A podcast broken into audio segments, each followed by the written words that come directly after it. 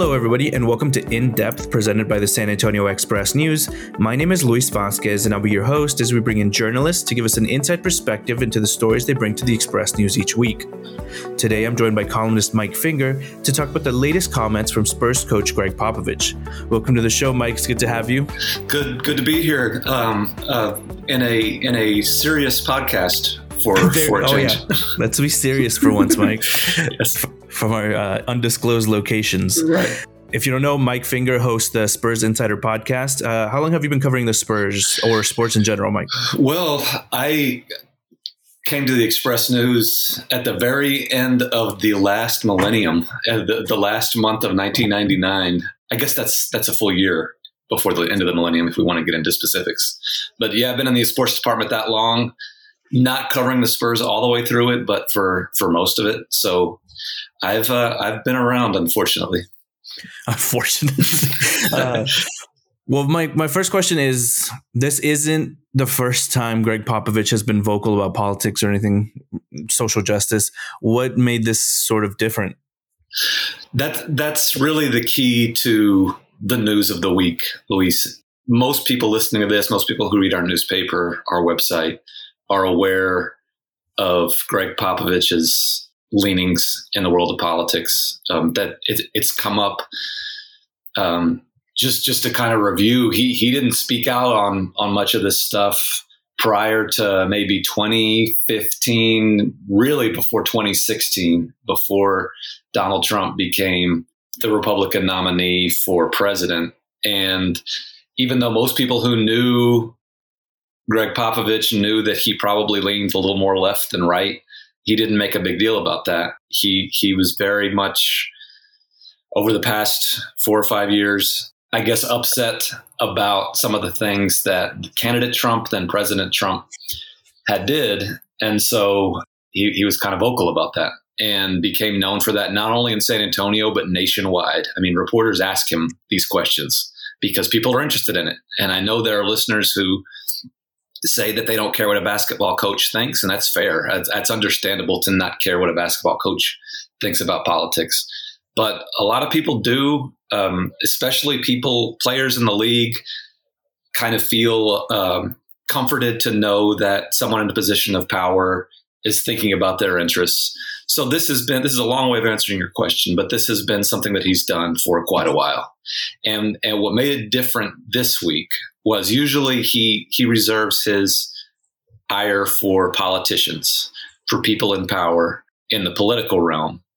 And this week, in response to a question from a it was a USA Today reporter who asked him about the death of Daunte Wright in Minnesota. Popovich started out answering that question. You know, he, you could tell that this wasn't his typical kind of spiel about what's going on in the world. He was clearly affected by this death, was talking about the death of black men and women. Uh, that led into his, I, I, think, like a lot of people, when they start thinking about one thing, that leads into other things that they're kind of upset about. And so this gravitated into the the controversy, the what Popovich calls and, and, and people in the news call the big lie about how the election was stolen.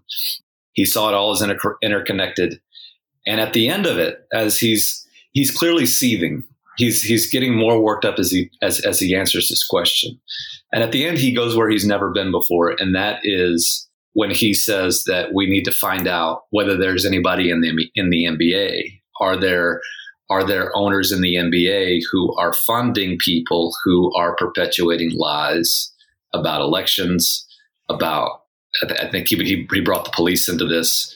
And that was interesting because another thing that most people have realized for a while, but haven't talked a lot about, is that Gregg Popovich, one of the most outspoken, progressive voices in the NBA, works for a basketball organization that is owned by shareholders who donate pretty heavily to Republican sources. This is this is something that we hadn't really written a whole lot about before because the the Holt family that owns most of the Spurs shares they don't talk and they have been perfectly fine letting uh, Gregg Popovich say whatever he wants to say. As well, far was, as, as, as, go ahead. No, well, that was that was exactly going to be my next question. Is has he ever received pushback from the from ownership in any kind of way? I've asked Pop this question a couple of times over the years because of this this really complicated, weird dynamic, and that he's he's making these statements uh, that go against some of the contributions that the Holts have made. And I've asked him, have, have you ever been told to cool it on on Donald Trump or on any of the po- political stuff? And he has insisted repeatedly, they've never said a word to me. We're recording this on Thursday, Wednesday evening before the game in Tampa on his pregame Zoom. Uh, my colleague Tom Orsborn asked Gregg Popovich a couple of things that kind of follow up on the column that I wrote. Um, first of all, he asked how he felt about Spurs shareholders donating to not only Donald Trump, but Julianna Holt, who is no longer the chairwoman, but still obviously the, the, the organization is still in the family. She donated as recently as this past December, according to um, public records, to not only Donald Trump, but to the Georgia Senate candidates um, on the Republican side. When Tom asked him how he felt about that, you know, he didn't really shy away from it. He, he, he said, you know, he didn't he didn't call them out personally, but he he said he he found it hard to believe why anyone would donate um, here or in other states um, to anyone who was perpetuating the idea that the election was stolen. Um, Tom also asked directly again, like I've asked him before, have have the Holts or have the owners ever told you to uh, to tone down the commentary? And he said again, no, the, the Holts have been perfect on that. They've never told me to be quiet the the reason this part is new is that he's kind of both acknowledging that there's a difference of opinion within the organization and also kind of calling it out. And I think Gregg Popovich would be one of the first to tell you that he's totally appreciative of all the support he's received over the years from the Holt family. First, Peter M. Holt, who was the first chairman, then his wife, Julianna Hawn Holt, who was the chairwoman, and now their son, Peter J. Holt, has taken over. Another thing to add to this, Luis, is Peter Peter J. Holt, the son, is now the chairman. I have been told by people in the organization that he is the boss now. The parents are kind of out of the out of the picture. And Peter J. Holt, from from what I gather, is kind of his own man. And this isn't to say, I, am not going to say one way or the other which way he leans politically. But when the Spurs did their um, Spurs Voices, Spurs Voices last summer, following the George Floyd death, um, it was a really powerful series of videos that players did. It was people who worked in the ticket office, all talking about kind of racial issues and what black men and women, what what people of color, what white people um, how how you they kind of navigate this in in today's society. And uh, if you haven't seen them, I'd recommend them. Well, Peter J. Holt did one of those videos, and you know this isn't his mother, this isn't his father, but he is the chairman, uh, the the co CEO of the Spurs Sports and Entertainment, and yet he was very kind of introspective and thoughtful and acknowledged that um, you know we have a lot of work to do and yeah it can come off as kind of cliche and i'm probably not doing it justice here, but it, it was clear that he wanted to be on that side. He wanted to show kind of interest in the idea of social justice and, and overcoming uh, systemic racism and things like that. So we don't know where he stands. The Holts don't do interviews. Um, this is one way that he, the, the younger Holts and, and, and Peter, John's sister, is also on the board. They don't talk publicly, just like their parents don't talk publicly. They don't, they did not respond to what Gregg Popovich said this week about political donations in the NBA, but it it, it does bring up um, just a new kind of facet to this story that we've all been hearing about for years about Gregg Popovich and his political leanings. The quote you have in your article from Peter Holt, it's uh, "I must listen and learn now more than ever." As an organization, mm-hmm. we believe we could do more to address the systemic racism in our society, and we embrace this opportunity. So, if I, I mean, I don't want to read too much into it, but it seems like they're letting Gregg Popovich be the the voice for the the Spurs organization. Is that a fair assessment? I I think that okay. So another thing to bring up here is a- after this column ran, there's the typical feedback that you would expect. Some of it positive, some of it negative, and a, a, a common trope, a common theme in the negative uh, emails that I received about this is: doesn't anybody with the Spurs realize that Gregg Popovich is ruining the organization, and when will someone with the organization tell Pop to shut up? I, I don't think that's going to happen. And I don't think that anyone, even all the way up to the Holts, think that he's doing this organization harm. And and regardless of what you might think about specific criticisms that Popovich has, I think as a whole, the organization is on the side of the quote you just read from Peter John Holt about how they embrace the opportunity to address these issues. It brings up some complicated things whenever Julianna Holt does donate to um, what Gregg Popovich would label the other side. But I, I, I, do think that they are fine letting Gregg Popovich speak. They're fine letting Lonnie Walker, you know, name your player. Gregg Popovich is not the only person with the Spurs who speaks out. A lot of a lot of players speak on on social issues, and I think the Spurs are are comfortable with that and, and actually encourage that as an organization. The, the, the other thing to to hit on here, and this this comes from emails too. You know, people say Gregg Popovich needs to go. He's 72 years old, and he's going to coach Team USA in the Olympics this year, assuming the Olympics go off. Like this, this might work itself out for people who are dying for Gregg Popovich to leave.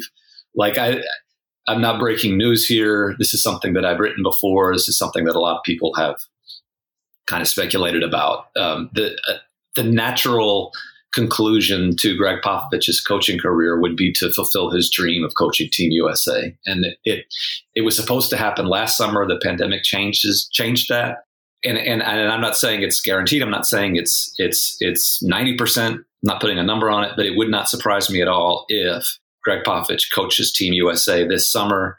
That's the end of his career, and then the Spurs move on, and then and then fans don't have to rail about uh, the coach's political screeds anymore. When um, the Lakers, uh, when Jeanie Buss took over from Jim Buss, there was a change in the organization too. Maybe by I, I just see that quote from the younger Holt. Yes, from the younger Holt as say as tacit approval of what what uh, Gregg Popovich has been doing very vocally. I, I, I, would I would agree with that. I would also say that, and and this is this is kind of touchy stuff, Luis, and it's it's it's hard to to to kind of land firmly on one side or the other because on the one let, let's just say for for speculation that Peter John Holt completely disagrees with his mother about all of these issues. Well, he sort of inherited the business and you're you he kind of can't absolve himself even as much as he'd mm-hmm. like to of these donations that the family continues to make. You know and, and that's really the only time he's he's spoken on this is during that video. And maybe that's enough. I'm not i'm not here to judge oh, yeah. Peter P- peter j. Holt. I you know it, he's got bigger problems than i can and imagine. Also, i'm, I'm sure. don't do but, interviews but, like you said so that's really the only right. thing we have to go on. That's all that's the one thing we have to go on. So I, I, I guess what i'm trying to say here is that's great if he's going to be supportive behind the scenes, and by all accounts, he is. But he also has to kind of understand that unless he's really out there either refuting or criticizing the donations that his family has made, or totally supporting what Gregg Popovich is saying, that people are going to draw some conclusions. And I think some of the conclusions are fair. Um, when you consider that, I think I also mentioned in the in the column that when the Ringer, a, a national website last summer, did a, a, study of where NBA owners' political do- donations go, you know, the Holts have given more than a million dollars to conservative to, to, to GOP candidates and, and PACs since 2015, and I think only four, three or four other NBA teams have given more. Whether or not you feel that way uh, the chair, the chairman of the organization, Peter J. Holt, is going to be kind of swept up in that, and and he has to understand that as well. I've kept you for too long, but I really I, I feel like we should. I haven't touched on have the play. I know access is not what it used to be thanks to COVID, but have the players mentioned anything? Is there anything that they've said about these comments? Um, you know, it, it's kind of the, the the dynamic between the coach and the front off not not the front office the ownership group i'm not sure the players have any inkling of who the Holts are.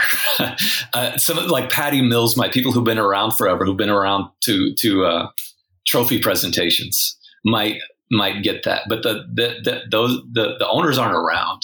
So I, I think if the players have anything to say about any of this, it is about the sort of news of the day, about um, Daunte Wright, about George Floyd, about even the election itself, the storming of the Capitol on January 6th. You know, Lonnie Walker talks about that. Uh, DeMar DeRozan, play, players know about what's going on in the world, maybe more than players ever have.